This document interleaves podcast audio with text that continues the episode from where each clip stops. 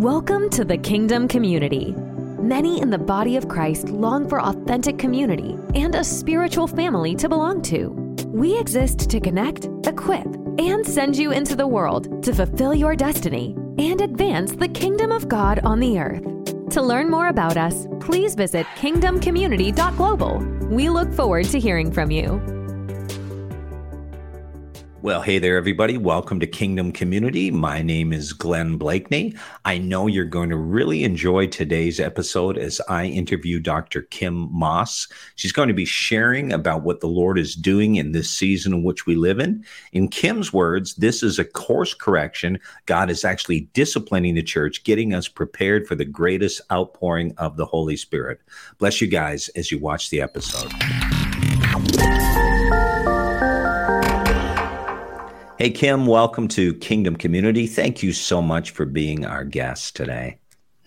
Thank you so much. I'm so happy to meet you. I knew the minute your name came across in my connection box that that I was supposed to meet you. So I'm so happy to be here. Wow. Yeah, I, I thank God for Kingdom Connections and how He does that. We never fully know the significance of them, but yeah, I did feel prompted to reach out to you, and so glad that we did.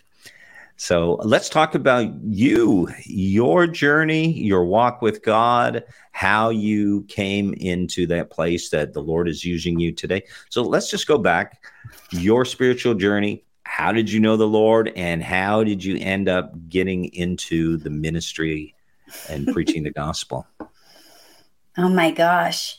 You know, I never expected to be doing what I'm doing. Never was a dream of mine. It wasn't something that um, that I felt like was an option for me to choose from when I was mm. younger, and um, and so you know I grew up in a just a nominal Christian home and my parents did love Jesus, but we hardly went to church, you know, and uh, because they worked all the time. But I I loved the church, and um, and I and I loved Jesus at an early age. And when I was thirteen, I was invited to a, a revival meeting, a Baptist revival meeting at at this big white church near where I lived. And so my friends and I went. And of course, you know, I was very interested in boys at the time because I was 13 and we sat in the back but I had the fire of God come on on me and I knew that God was calling me to salvation like real really give my life to him. And so yeah I I gave my life to Jesus in that moment hmm. but I didn't really you know walk with him during that time when I was when I was younger. I read my Bible a little bit, never read it all the way through. And then when I got to be an older teenager and the latter years in high school and right after high school, no, I didn't. I didn't. I didn't walk with Jesus at all. And um, though I did, I did know. You know, I knew that I was really a Christian, but I didn't. I wasn't living like a Christian at all, and uh, I went through some hard things as we all do Mm. And then when I was uh, 21, I got pregnant and got married in that order. And a few, uh, just very shortly after I got married, I realized um, that my husband was a drug addict and an alcoholic. Oh, yeah. And I hadn't really read those signs. You know, there's always signs, but I hadn't really read those signs before we got married. And uh, so we got married. I had I had one little girl. A couple years later, I had two little girls, and I was doing the best that I could. But uh, it got to a place where I just couldn't. I just couldn't hang on anymore. It was a very, very dark time in my life, and uh, and I really felt like I had completely uh, blew it with the Lord, like in the way like that He would he couldn't really love me now he couldn't really uh, he couldn't really want to bless my life and so i decided i was going to get a divorce because i couldn't handle it and yeah. i filed for divorce i really entered into a very dark season and did many things that uh, I regret. Uh, I regretted soon after, but we were in the middle of a divorce, and uh, I met this woman. I had I was a nurse at the time and I was applying for a job because my husband wasn't paying any child support or anything. And I was working, I was working every day except one day a month and uh, working two jobs. I'd applied for this job, and this woman said to me that she was leaving the position and and looking for someone to replace her because her and her husband were going to plant a vineyard church. And I didn't know what a vineyard church was. I didn't know anything about the Holy Spirit. Let me tell you. Um, I just knew that I was a disappointment to God. That's all I knew. And um, and wow, that makes me hurt. My heart hurt. I felt so much like a disappointment to. God in that time. And uh, and so I told her all the I don't know why, but you know it was the Holy Spirit. I know now, but I told her all the dirty details, and she invited me to her house. And then uh, she was so kind to me, Glenn. She was she didn't throw the Bible at me. She didn't tell me what a sinner I was. My goodness, nobody needed to tell me what a sinner I was. And uh, and then she invited me to come to their church. I was like, okay. Mm-hmm. So I went to their church for two weeks. And after two weeks, I bought myself a Bible. And they had prayed for me, but I hadn't seen anything of the Holy Spirit. I still didn't really know anything. But uh, one day, my little girls were in the asleep in the in the uh, the back room of my little tiny apartment that I had, and I sat down to read my Bible. When I opened the Bible, I I had an encounter with the audible voice of God. Wow. I I didn't know that I could. I didn't I didn't know that that he would. You know, I didn't I I felt like such a disappointment for to God and I felt like I had done so many things that he wouldn't be bothered with me anymore cuz I was that bad. And um that he spoke audibly to me. He told me go home and I I'll take care of everything. And I mm-hmm. I was flipped out scared to death. It was so loud all around me, all inside of me. I didn't I, I, didn't know what to do with it. I I was really afraid and then I got over my fear and um and I stood up and I I I started sort of stomping around the room and I started screaming at him, you know, and saying, "You do you have any idea what you're asking of me? Do you know what I've been through? Do you have wow, do you have any idea how bad it was and how hard it was. And how can you ask me you know to expose my children and myself again to something like that? And but you know um, in his wisdom he doesn't argue with us. And so i didn't hear another thing. That was it. I heard that one phrase. That was it. I had this knowing in my heart that mm. I would either follow him forever or I would walk away forever. I just knew it was that kind of line in the sand. He didn't draw that line, but I had this knowing. And mm so I did. Uh, I did reconcile with my husband that weekend, and um, he wasn't changed. Um, and you know, this is where I think so many of us with the prophetic, you know, and I've I've watched prophecy for many years now, and I operate in the prophetic, and and of course I'm in ministry, and um, God doesn't always fulfill a word like that, yeah. and and so I really Mom. expected I really expected I would go home and this would be so different, you know, and uh, four years down mm. the road. I was in a similar place, and it was Thanksgiving, the night before Thanksgiving, the holiday Thanksgiving in the United States. Mm-hmm. And um, he didn't come home from work. So I knew what that meant. That meant he was drinking and doing drugs all night with his friends. And I was up all night. I was just laid out on the ground. Now I have three kids. They're all in the back room. They're all in their bedrooms and they're sleeping. And I'm laid out on the ground all night, just praying and saying, God, I can't do it. You mm. promised. You promised. You said this.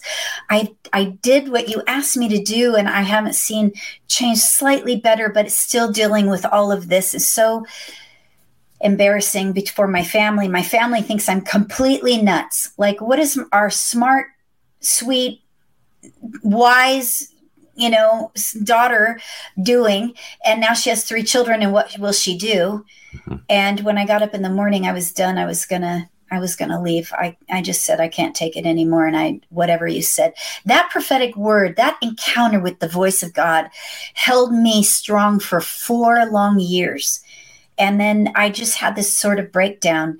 And uh, when my husband came home in the wee hours of the morning, about, I don't know, about six o'clock or something, maybe later, um, I remember that I was getting ready and I was leaving. I was about to leave to go to my parents for the day with the kids. And uh, he came in in the door and and he said, I know you're about to leave, but I'm asking you not to because something has hmm. happened. And I was incredulous, you know, like I've heard it before, whatever, whatever.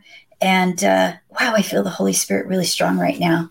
you know, I just feel like somebody right now you're listening to this and you are in that you're in that place where you can barely hold on and you know you have a promise from the Lord and you know Come on. That that he actually promised you, that it really was the Lord. And but you're in a place where you've been waiting and you feel like you can't hang on one more minute. I'm telling you that I'm telling you, I'm telling you right now, hang in there. Just hang in there because God will come through. He fulfills his promises, no matter what it looks like. And sometimes in the darkest moment, it's the moment when it's just about to break through.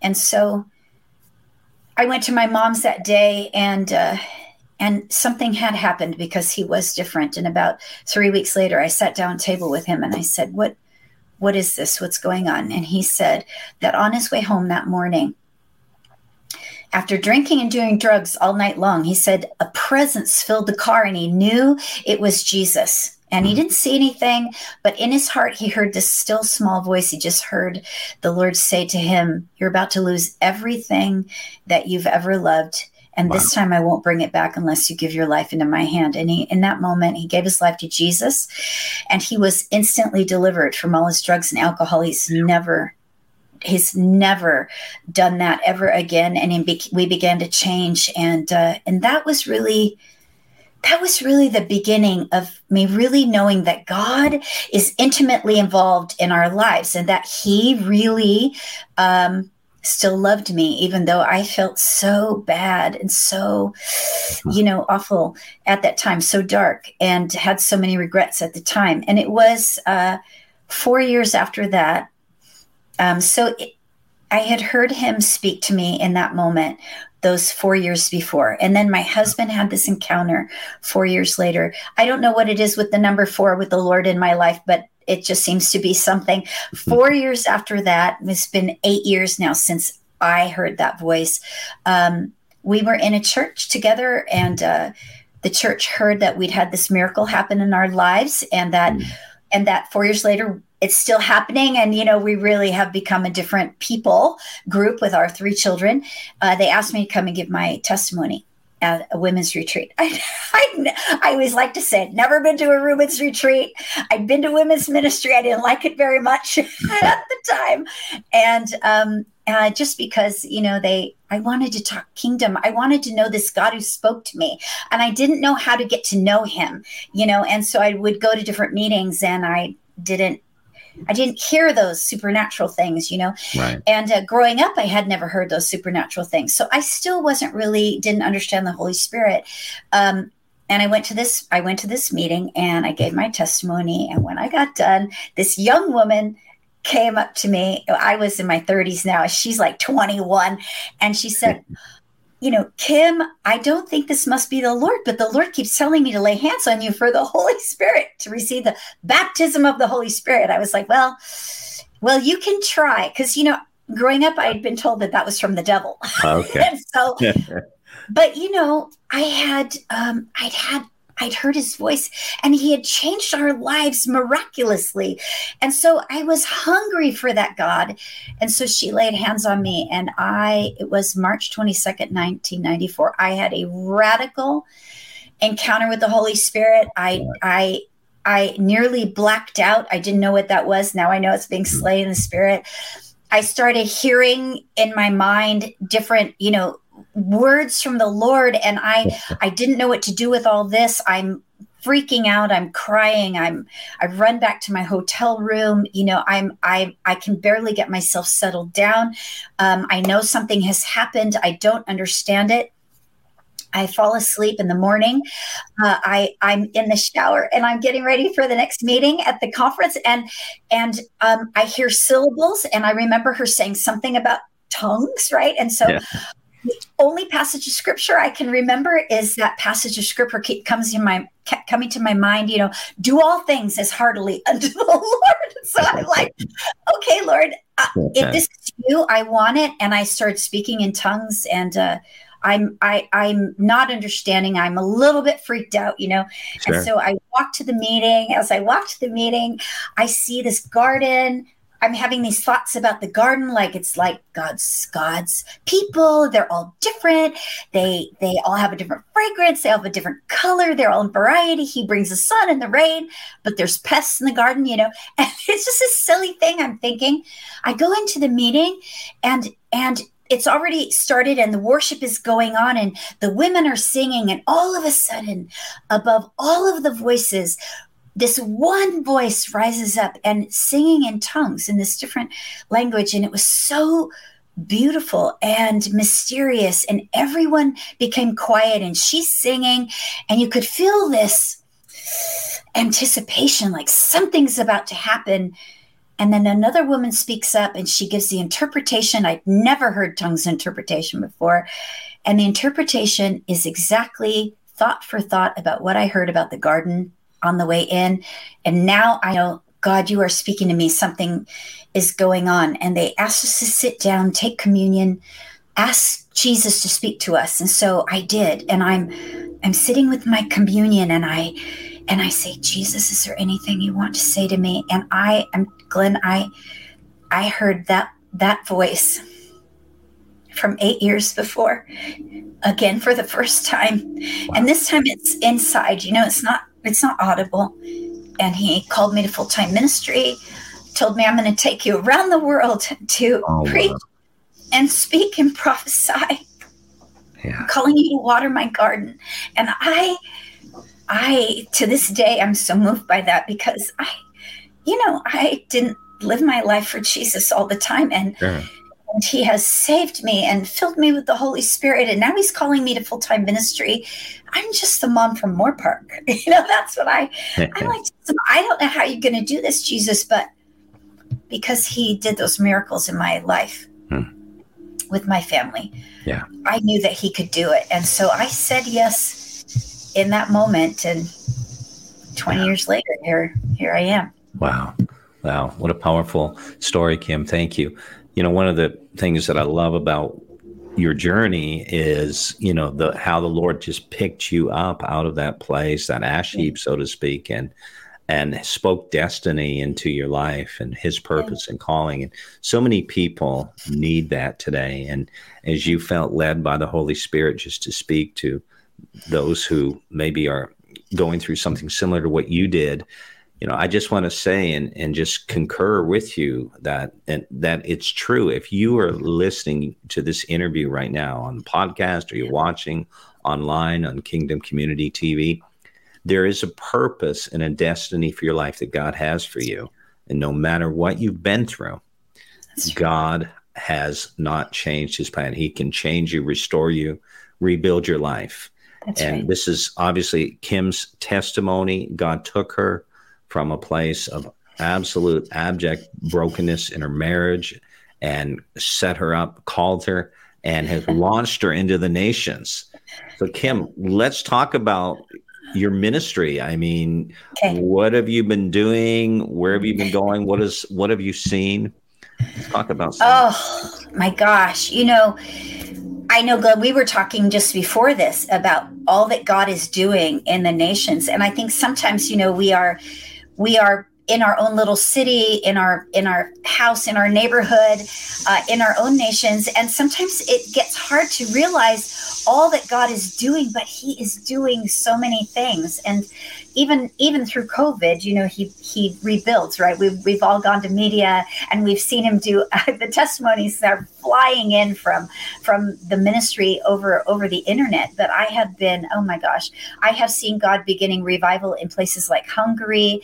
Uh, I've been in the underground church in China, and I've seen many salvations and the Holy Spirit drop. I go to Brazil a lot, and that nation is on fire for the Holy Spirit. They are so hungry for the things of God. I have seen him moving in London and places like that, Canada, where you are originally from. They are they are wanting revival and the move of God and even in several places here in the United States I have I have seen God moving and he is you know he's doing a lot to bring correction right now mm-hmm. which I think right. all of us are aware of right. and um but it's it's it's discipline But as the Bible says, discipline is for our good. It's to bring a course correction so yeah. that we can be more powerful and see the Holy Spirit move in more powerful ways because God is moving and He has a plan. And no matter what we see right now um, in our nations, that is difficult, that is hard, that is conflict absolutely. And suffering. Listen god is on the move and he is bringing he is about to bring a harvest like we have never seen. And and the correction i believe the correction in the church right now that he's because you know judgment always begins at the house of god right? right. But the correction right now is so that we can be ready to receive all these baby christians that are about to come in. Yeah yeah, that's I totally concur with that, and uh, we've been saying the same thing. It's really, um, you know, I have a friend who's a chiropractor, and we were talking about alignment one day. I was preaching on alignment, and he happened to be in the meeting. Didn't know him at the time, and he said to me afterwards, he said, "You know." Until alignment happens, function is always limited or hindered or even um, impeded altogether. So I think that so when we get to that place where we come into alignment with the Lord, you know, obviously our hearts and and yeah. and yielded to the Lord. Um, and what I love about the spirit that you carry, um, Kim, is there is a brokenness on you. I see that and I recognize yeah. that because out of that place of brokenness, the fragrance of Christ is released. That's where the uh-huh. anointing comes from that brings transformation and change. And I see that on your life. And I know as a result of that, obviously, people, when they experience that type of anointing, it just changes and breaks things. So let's just talk about this season kind of going forward. You know, I was just in Canada literally uh, two weeks ago. And I was there the month before, and Canada has been it's been tough because all the lockdowns, yeah. restrictions. But one of the things that I was told by um, one of the the leaders, really a prophetic leader there that we were ministering in this church, is that a lot of the pastors in Toronto, at least, during as a result of COVID, actually they had buildings, so they got rid of the buildings. I don't know if it was a lease. Some of them even sold buildings, and they said this. Are you ready? Listen to this, guys. Everybody who's just watching this broadcast, listening to this broadcast, they said, you know what? We're getting rid of the buildings and we're not going to have in person gatherings ever again. We're going to just do online, virtual. And, but yet, for me, when I heard that, I was like, okay, so what is the response of people, you know, to that, right? And there might be some people that obviously they've kind of lost their way and and really that's not a big deal for them but there's so many people that were just like no we need to get together even though there's fear they're still dealing with it certainly more than yeah. than the united states and uh, is you know a long way ahead because of it's been really happening. The in service gatherings, like I'm here in Dallas, and it's like almost like there was no COVID. I don't mean that, you know, f- say that flippantly. I'm just saying in terms of the church continue to gather and and yeah. uh, the church that we're part of is actually growing so fast right now that they're building and, and having wow. additional That's services. Good. So, what are you seeing in terms of hunger, in terms of of just what God is saying and and as you travel and and those you interact with what what's the lord saying? How do we respond during this time as leaders in particular? Yeah as leaders there's a lot of people hurting. And uh, there's anger there is a lot of anxiety. Anxiety and depression are really epidemic right now. So many people uh, in our nations nations not just our nation not just my nation the us um, are really dealing with a lot of trauma because of covid. And fear has just kept crept in like never before. And so people are looking for hope. I have uh, i've this this season that we're in, and uh, really this decade that we're in, um, is re- really there's so much warfare, and we're we're not through it completely yet. And I'm not talking about the pandemic. You know, we've got the pandemic. There's been all kinds of political stuff. There's societal changes. There's cultural stuff, mm-hmm. um, economic stuff, and and there is a lot that is coming, and God wants to use it uh, to make us more effective. Because even with all of these things right now, see, it's a setup really it's a setup for people to understand uh, and and it's it really has exposed hasn't it our idolatry it has exposed uh, a lot of how we've gotten off track with our in uh, theologically um, for me i have been saying for a couple of years now to my my friends who are theologians we really need to recover our theology of suffering because people in uh, we need as the people of god we need to know how to handle times of suffering and still continue to advance the kingdom and and come from a place where we still have joy and we still have hope for the future and we still can believe. The testing of our faith right now is huge. There's been so much shaking. And so um, what i'm seeing right now is that um, really we need to be people who understand how to uh, increase hope in the lives of our congregation. We need to be able to instill peace in the lives of our congregation. We need to uh, be able to uh, understand how are we going to disciple in a time like this, and what do we what are we going to teach and preach to people. I personally um, think that there's I, have been so hungry for in-person gatherings because uh, yeah. those two years under covid when all of my travel because i'm fully itinerant um, i belong to a church in my in my neighborhood now and of course we're open and like you growing like crazy um, but in my own personal ministry there was pruning you know there was my calendar was wiped out for two years yeah. Yeah. and so and so we did a lot of zoom and the media was the media was great however and god listen did miracles over zoom and and on tv and all podcasts all of that um but there's just nothing like being yeah in physical room with a person being able to lay hands yeah. on a person have them look into my eyes close by and hear the sound of my voice in a different way and be in community that way. We need community more than ever. Totally yeah absolutely and you know the very definition of virtual and I'm paraphrasing, but it something like this. I read it in the dictionary. It's appearing real but not real, and yes. and it it's obviously generated by a computer, so it's not real. You can't physically touch someone. You can't. That's right. You know, and and so there's so much difference in in that. And uh, like you, when we've been traveling and just seeing God do incredible things and such a hunger in this season. Such a hunger, yeah, such a hunger. You know, be, because they were cut off for a while, right? And and with with COVID, I don't know about what you've seen, but man, what I what I have seen uh, in all the p- places where I've gone in my nation, I'm talking about mostly yeah. in my nation and in Brazil, is that it has exposed that you know um, uh, our our entertainment that covered up our our needs and sort of falsely fulfilled some of the needs that we have can't really. You know our our medical community and our politicians and all none of those things can save us. You know our money can't save us. And so you know people were looking all of a sudden for well who can save us from this thing? Well only jesus you know, only Jesus. And so God has really set us up for a new level of evangelism. Yeah. So good.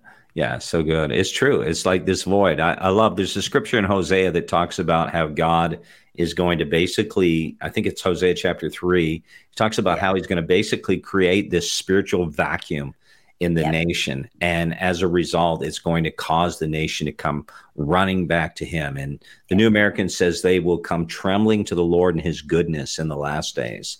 And I really feel we're in this season right now, you know.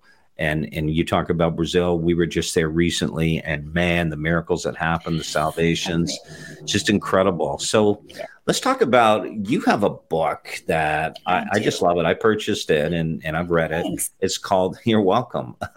it's called The Way of the Kingdom. Anything that's mm-hmm. kingdom Um, but then the subtitle is Seizing the Moment for a Great Move of God. Yeah. So, Kim, tell us about the book. Why did you write that book? Oh my gosh.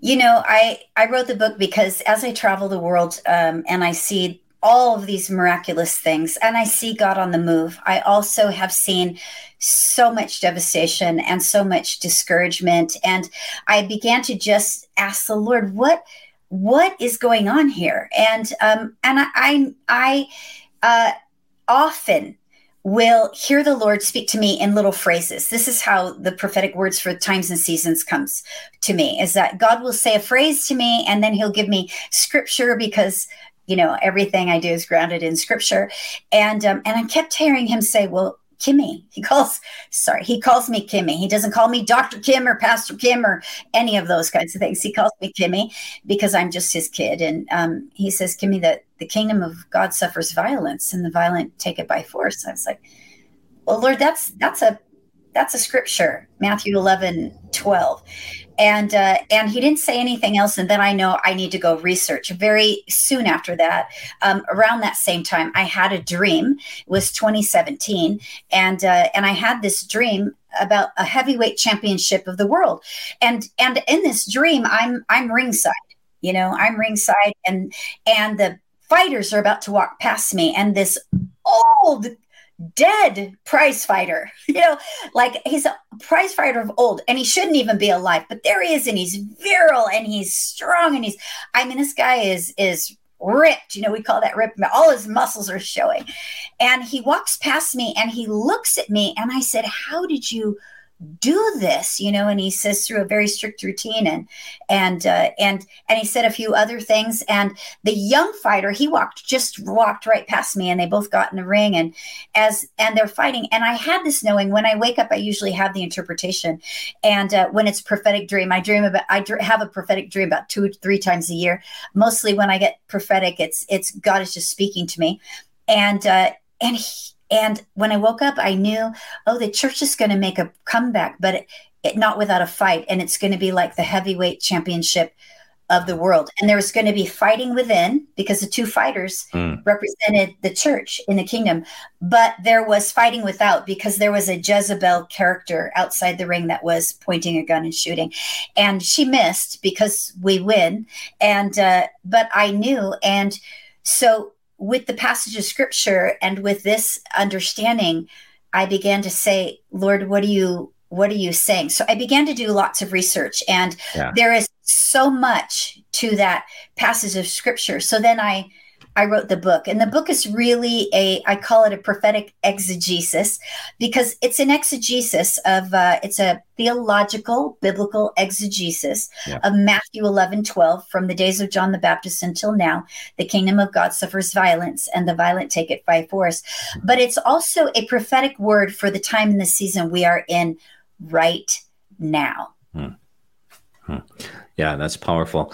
And so contending the violent take it by force, the kingdom of heaven suffers violence. So one of the things that I've noticed when I have been traveling to especially nations that have come out of severe restrictions is there's a sense in which they've just kind of resigned themselves. They've they've lost their passion, and this is a generalization. Yeah.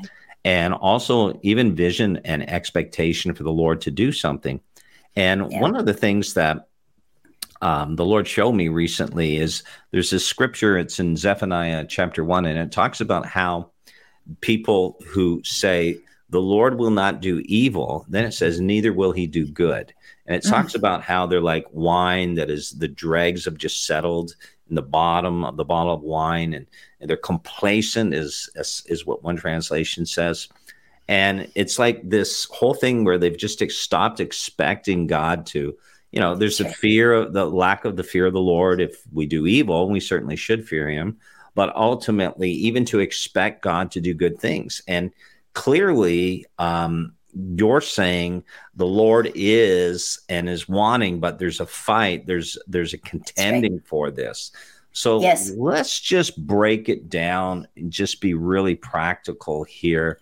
Yeah. What do we as the church, as God's people, and again, let's talk to leaders for a moment. What does okay. that contending really look like?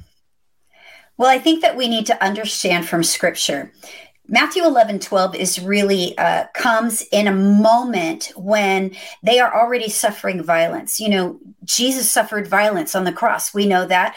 And as leaders, you know that very well. You know the passion and the work of Christ on the cross. But it comes that when Jesus says that, it comes right after John the Baptist, who who could believe more than John? John the Baptist is a prophet sent to prepare the way from the Lord. He's the one that introduced Jesus as the one who is going to take away the sins of the world. Here's the Lamb of God, right? But he's in prison now. And he is sending his disciples to Jesus to say, are you the one that we're waiting for or are we waiting for another and what's happening right there is that see and jesus responds with all the things that he's doing look the blind see, the lame walk, the leopards are cleansed. You know, the leopards, lepers, no D in there, are cleansed. And um, and so he's saying all of the signs you've been looking for are coming to pass. But here you are, you're suffering violence. And in a moment when you're suffering violence, you know, you are tempted to be offended with me.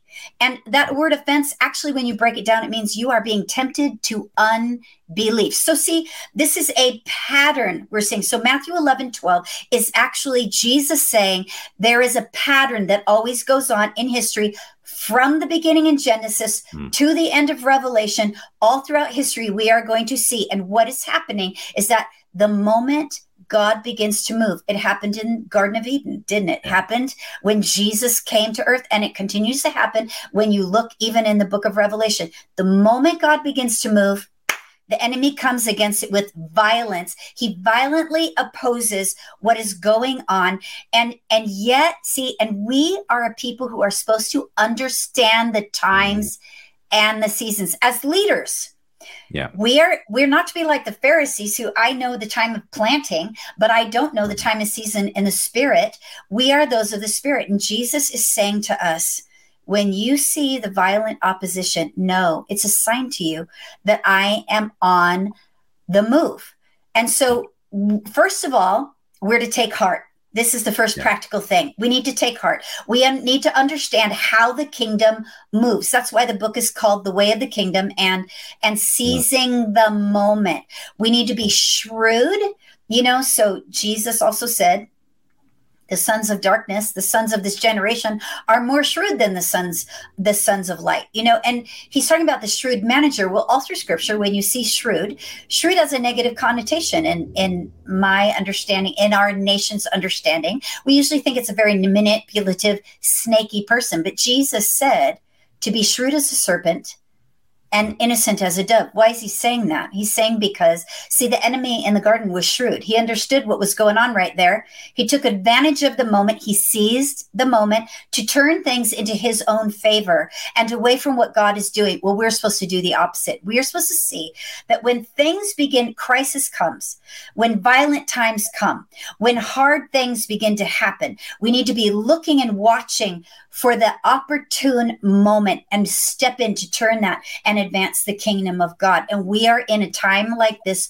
right now when everything seems to be shaking, when everything seems to be falling apart. Listen, God is making room for something new, and we need to be acting and being in the way of the kingdom. And so let me just explain that for one minute. And then you can ask me another question, Glenn. But the way of the kingdom is the way of Jesus in the world. Listen, Jesus suffered the violence. His disciples suffered violence. Hmm. Followers of God, followers of the kingdom, followers of Jesus will always suffer violence. We need to remember that death has lost its sting and we continue to move forward. But kingdom violence Listen carefully, leaders of God and people of God. Kingdom violence does not look like political violence. Can no. I just say that? Come it on. doesn't look like the weapons of the world. It doesn't look like the weapons the enemy uses. It doesn't look like violence in the way the world understands violence. It looks like violent grace and violent mercy and violent love and violent forgiveness. Didn't Jesus say, Bless those who curse you? Didn't he say, Love your enemies? Love your enemies. Does, doesn't he say save them? Go and preach the gospel to all creation. He doesn't say only to those who are going to listen to you only those who are going to be kind to you. No and he says so it's violent healing violent deliverance of the demonic violent preaching of the gospel with a demonstration and the signs that will follow you. This is the way of the kingdom. It looks like jesus looked in the world. Mm. wow. Wow. That's so good Wow. Okay. So, uh, you know, again, what you said, Jesus talks about being perfect as his heavenly Father is perfect. That's right. You know, bless those who curse you, love those who hate you, pray for That's those right. who despitefully use you. That's right. And he talks about, and Paul says it, I think it's in Romans 12, where don't be overcome by evil, but overcome evil with good. That's right. So that's what you're advocating. That's right. Yeah. And and so when we see things, and keeping in mind that Jesus said, My kingdom is not of this world. That's right. And when we see things happening in our culture, in our nations, around the world, because people are listening to this, watching this from literally uh, many different nations. That's right. And things are going against the culture and the values of the scripture and the kingdom of God. How do we respond? In terms of not only our individual reaction, and, and you've already touched on this, but let's say more as the church collectively, um, what can we do, should we do in this season right now where there is this polarization, where the darkness is getting darker, but yet we know the Lord has said in Isaiah 60 that during this time that it's his will that we arise and shine and the light will become brighter. So what do we do as the church? Um, let's just talk about this in, in terms of a biblical response. Well, I think one of the first things we need to do is we really need to get back to scripture and understanding scripture. We need to understand the things that Jesus asked to, to, us to do and not to do. Um, one of the things that I've been talking with my people about is, and and some other uh, theologians that I am in contact with, is we are talking about what is the difference between biblical Christianity and our national Christianity. So, of course, you know that I live in, in the United States. And so I want to make sure that my faith in Christ and my Christianity, my working out of the gospel is biblical, not American and there and there is a difference. And it doesn't mean that I don't love my nation because I do sincerely love my nation.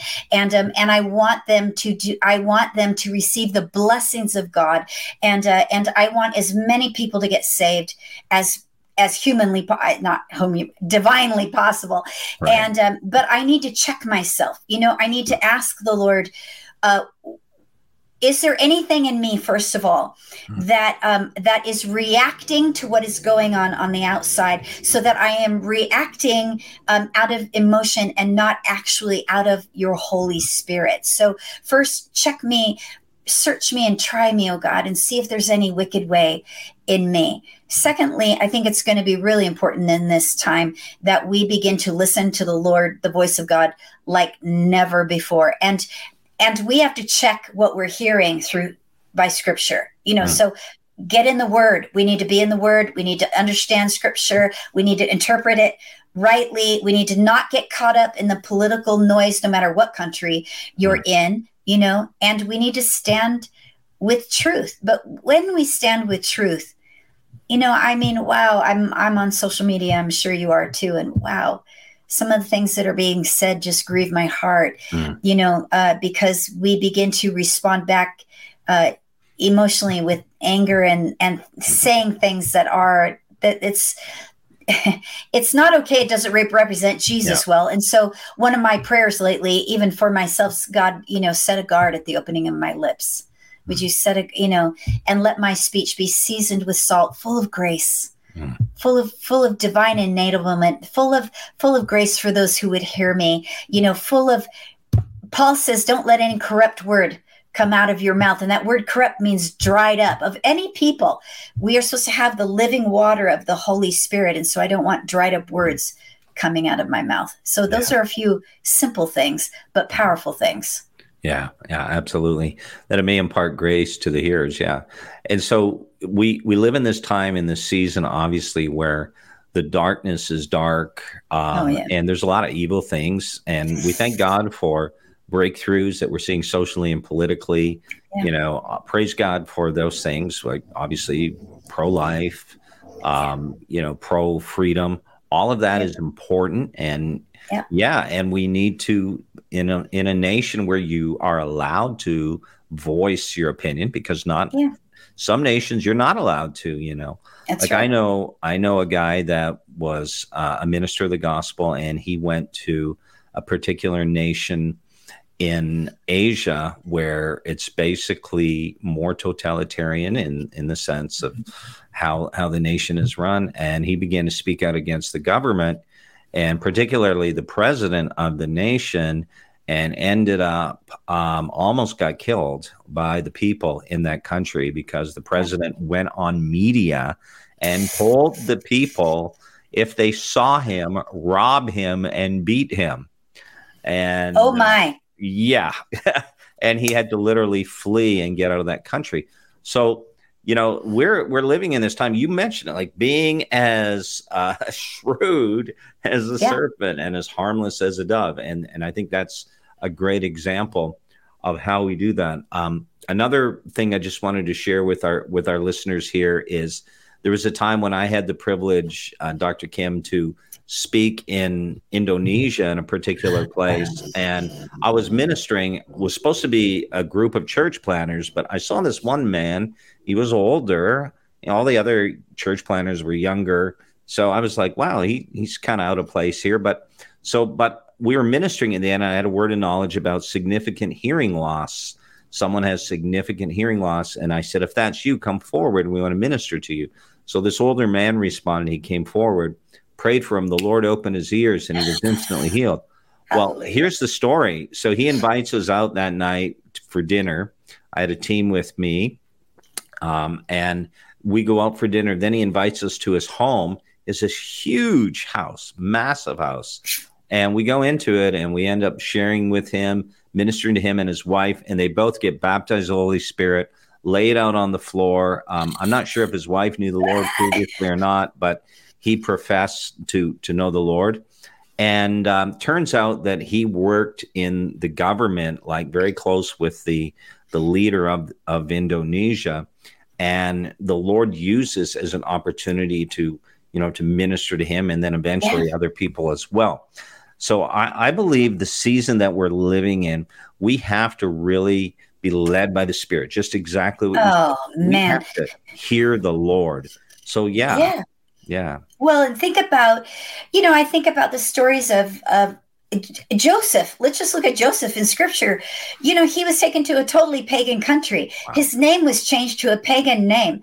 You know what I mean? And he he remained holy and faithful to the Lord, you know, and God raised him up to serve us alongside alongside the Pharaoh and, and you don't see him berating all of those leaders. Instead, he was an example hmm. and he he actually saved people in that in that position that he held you know that in this pagan place i mean sometimes i think that we forget that we are supposed to be salt and light hmm. in a place not argumentative you know i have never seen much done when you argue. When you come up with a great political argument and you start hitting it all i see happen is more arguing because people get stuck in their positions and they stop listening to one another and they become defensive in their communications. And defensive communication always is non-communication you know? Mm-hmm. and so but when we love people. And i know i know i've heard all of the argument you know how can you how can you love what they're doing and they're doing this and they're doing that? And it's like yeah but you know if if I love that person and bring that one person to the Lord, just like what you described, you have no idea what the impact can be all around you. And they're not going to hear you unless you love them first. And I'm not talking about joining in on their sin. That's not what I'm talking about. Right. Jesus met with tax collectors and sinners. Right. He came to seek and save the lost and the sick and those who needed a physician. And and these are the ways of being violent yeah. in the world. This is more damage to darkness than just popping off the off the top of your head and becoming argumentative. Yeah. So good. Such a valid point. Yeah. And the scripture talks about whatever is made manifest is made manifest by light. That's so, right. you know, the old saying, we don't curse the darkness, we light a candle. And um, that's so important in the hour in which we live. And I, I'm really glad that we can speak the truth in love and we want to preach the truth. But I think yes. the encounter with God, the goodness of God, as I mentioned that verse in Hosea, where they'll come trembling to the goodness of the Lord. You know, I mean, there's the trembling part, like, like, wow, he's holy, he's awesome. Yeah. Um, but there's this goodness, and and I've seen God so many times manifest His goodness to people that for me, I certainly wouldn't have responded that way.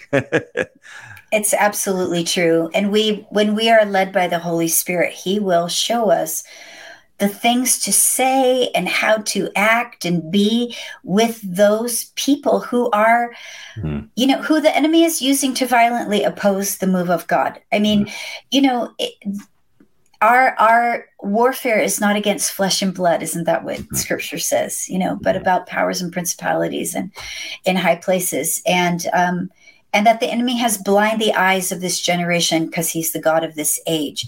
So we when we fight people and we become argumentative and opinionated and stuck in our own opinions. And as you said i'm not talking about not preaching truth because we have to we have to preach truth. But we have to be very careful not to be not to begin to uh, cooperate with a political spirit no matter where we live because it will never uh, bring people to the lord. Sure and you know, the bottom line is unregenerate people act like unregenerate people, think, think like unregenerate people, right? Right, so, right. We can't expect anything different from them. right. But right. if if we can get them filled with the Holy Spirit and That's you know right. truly born yeah. uh, from above, from the Spirit of God, that will bring the change That's from right. the inside out, and you That's know, true and lasting change. So, um, just one one thought here in closing. Yeah and certainly regarding your book, we'll give our uh, our audience an opportunity to be able to connect with you. But my my closing thought here is we're in a time where church is really looking differently. Um, obviously, things have changed. People talk yeah. about the great resignation, what's happened economically with so many people. Yeah. But we're in a time of reset, not only globally, economically. Yes, we are. but in the church. So yeah. what's what's going on? What's what's God trying to do in the church in terms of yeah, reformation, recalibrating us?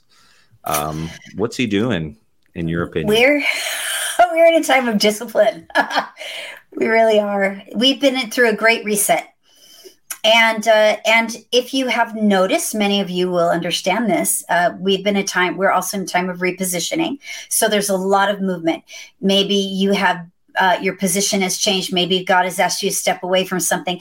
Maybe God has asked you to relocate completely to a whole different state or a different town, a different church. And uh, and this is God's doing. He is re- resetting everything. He is repositioning everything.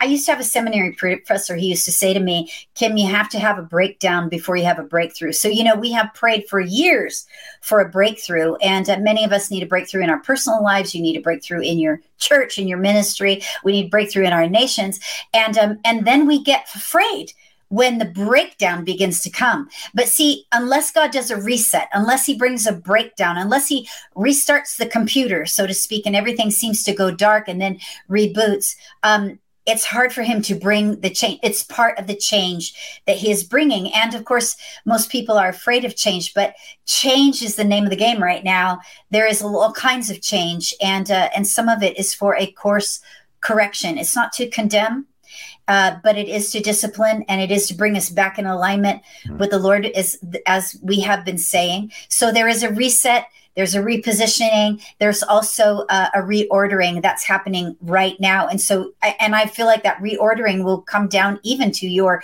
schedule, your personal schedule.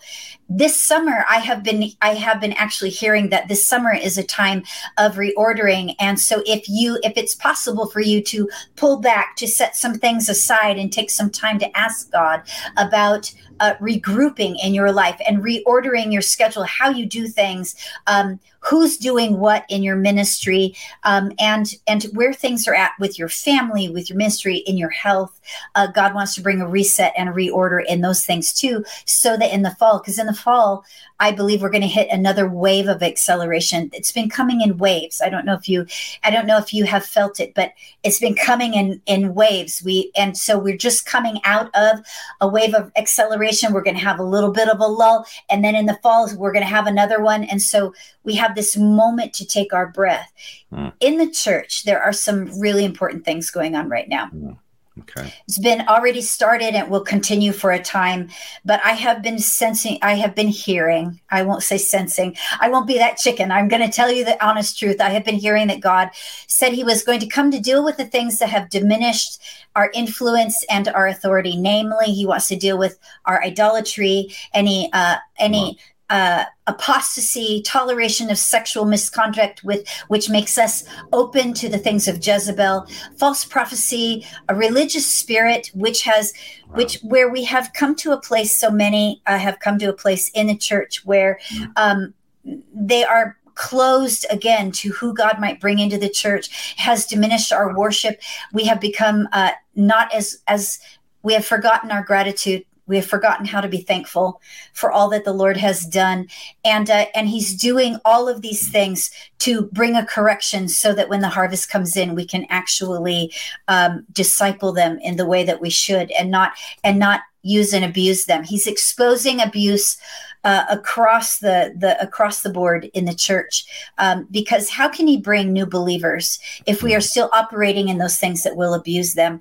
Uh, it's not pleasing to God, and of course, it has to start with us. Um, but even with all of that, I want you to remember that uh, that the church is going to make a comeback. But this is the fight that we are in right now. Yeah. This is the division that we are in right now. Uh, there is lots of division happening. There is there is violent opposition on the outside. Um, I like to talk about the the division on the inside as actually yeah. as actually bring, exposing our idolatry. God gave me the uh, verses from Gideon, the story of Gideon. And it wasn't that he was an unlikely hero, which he is, and we've heard many, many stories about that, but it was mm. the indictment that God brought the prophet. They were under the hand of Midian. They were they were, you know, being had violent opposition yeah. from without, you know, but the but the prophet comes and says, Yeah, but you know, you're under the hand of Midian. God can rescue you. He's always rescued you at the hand of Egypt, out of anyone's hands.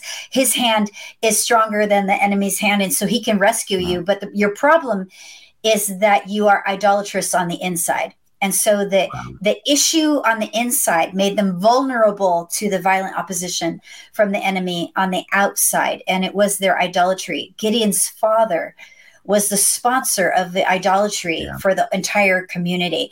And so the very first thing he asked Gideon to do is tear down your father's idol.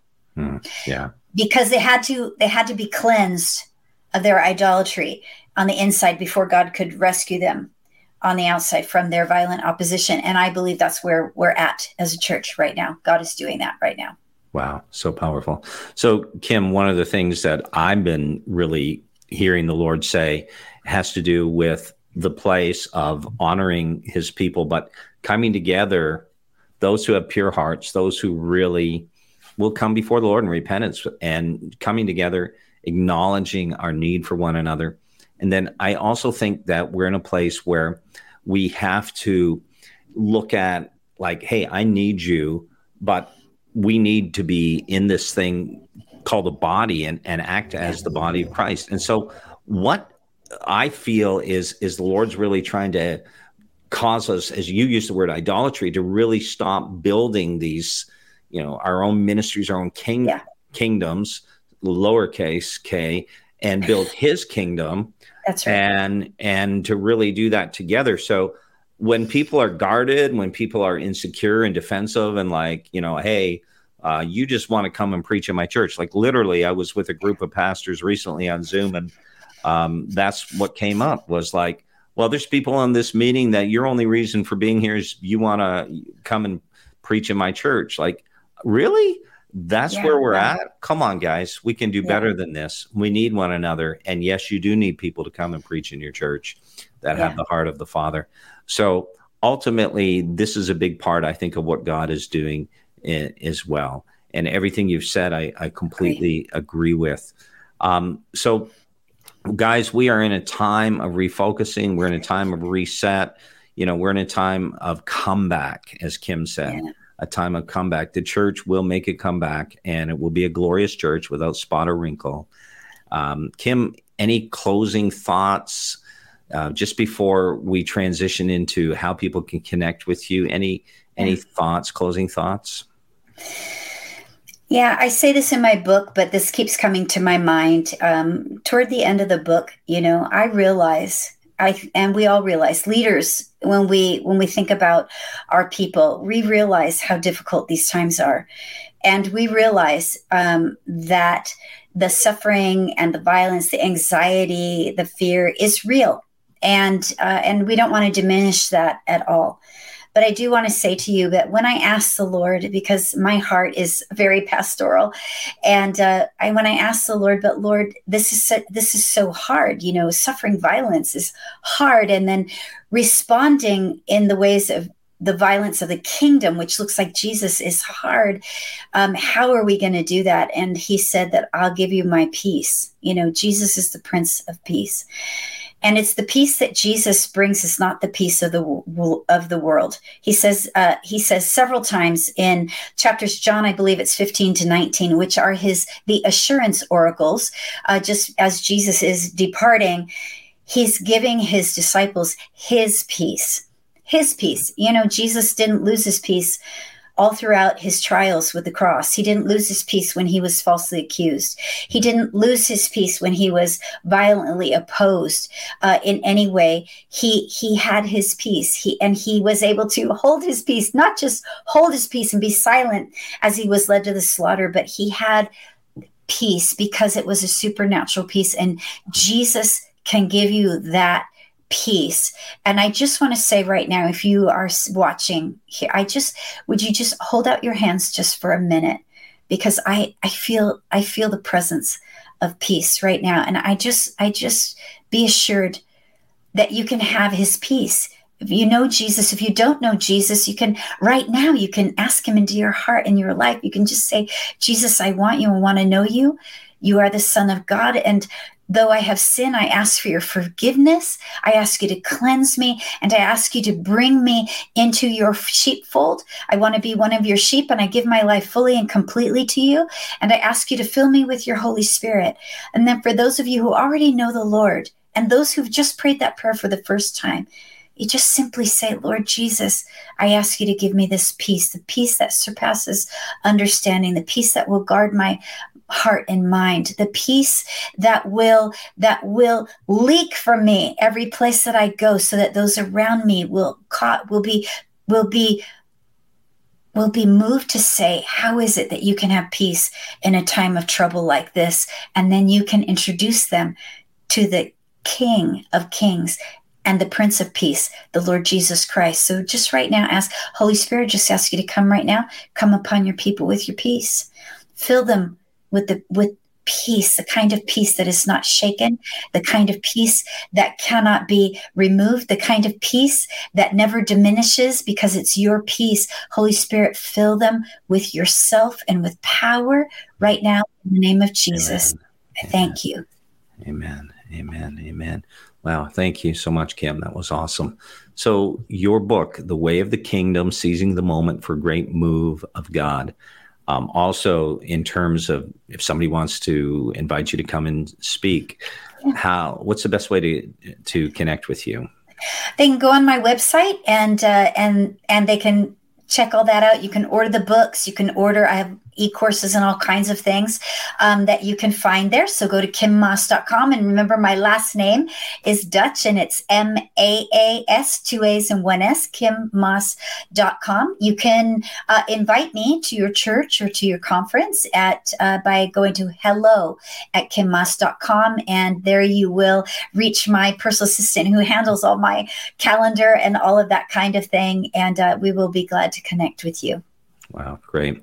Great. Thank you, Kim. It's been a real honor and really enjoyed having the opportunity to speak with you and bless you as you continue to contend for the kingdom and take it by force in Jesus' name.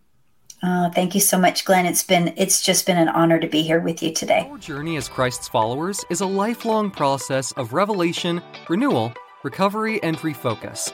Our responsibility is not to discover our purpose or fulfill our destiny, but rather to join God on the journey, allowing Him to shape destiny into our lives. As we stay the course and align ourselves with what He is doing, our life becomes vibrant, deeply significant, and full of purpose. The Kingdom community has developed a process that will help you move the needle. It's called On Track, and you can sign up now by visiting kingdomcommunity.global. On TRAC is a prophetic life shaping process with clear objectives. 1. Transform you into the person God has created you to be. 2. Empower you to fulfill your ultimate assignment in advancing the kingdom of God. 3. Ensure you to finish well and leaving a lasting legacy. On Track consists of assessments, personal coaching, mastermind sessions, and the formulation of a customized plan to help you live out your full potential in Christ and completing His kingdom assignment for your life. Head over to kingdomcommunity.global to sign up for On Track today. Again, the website is kingdomcommunity.global.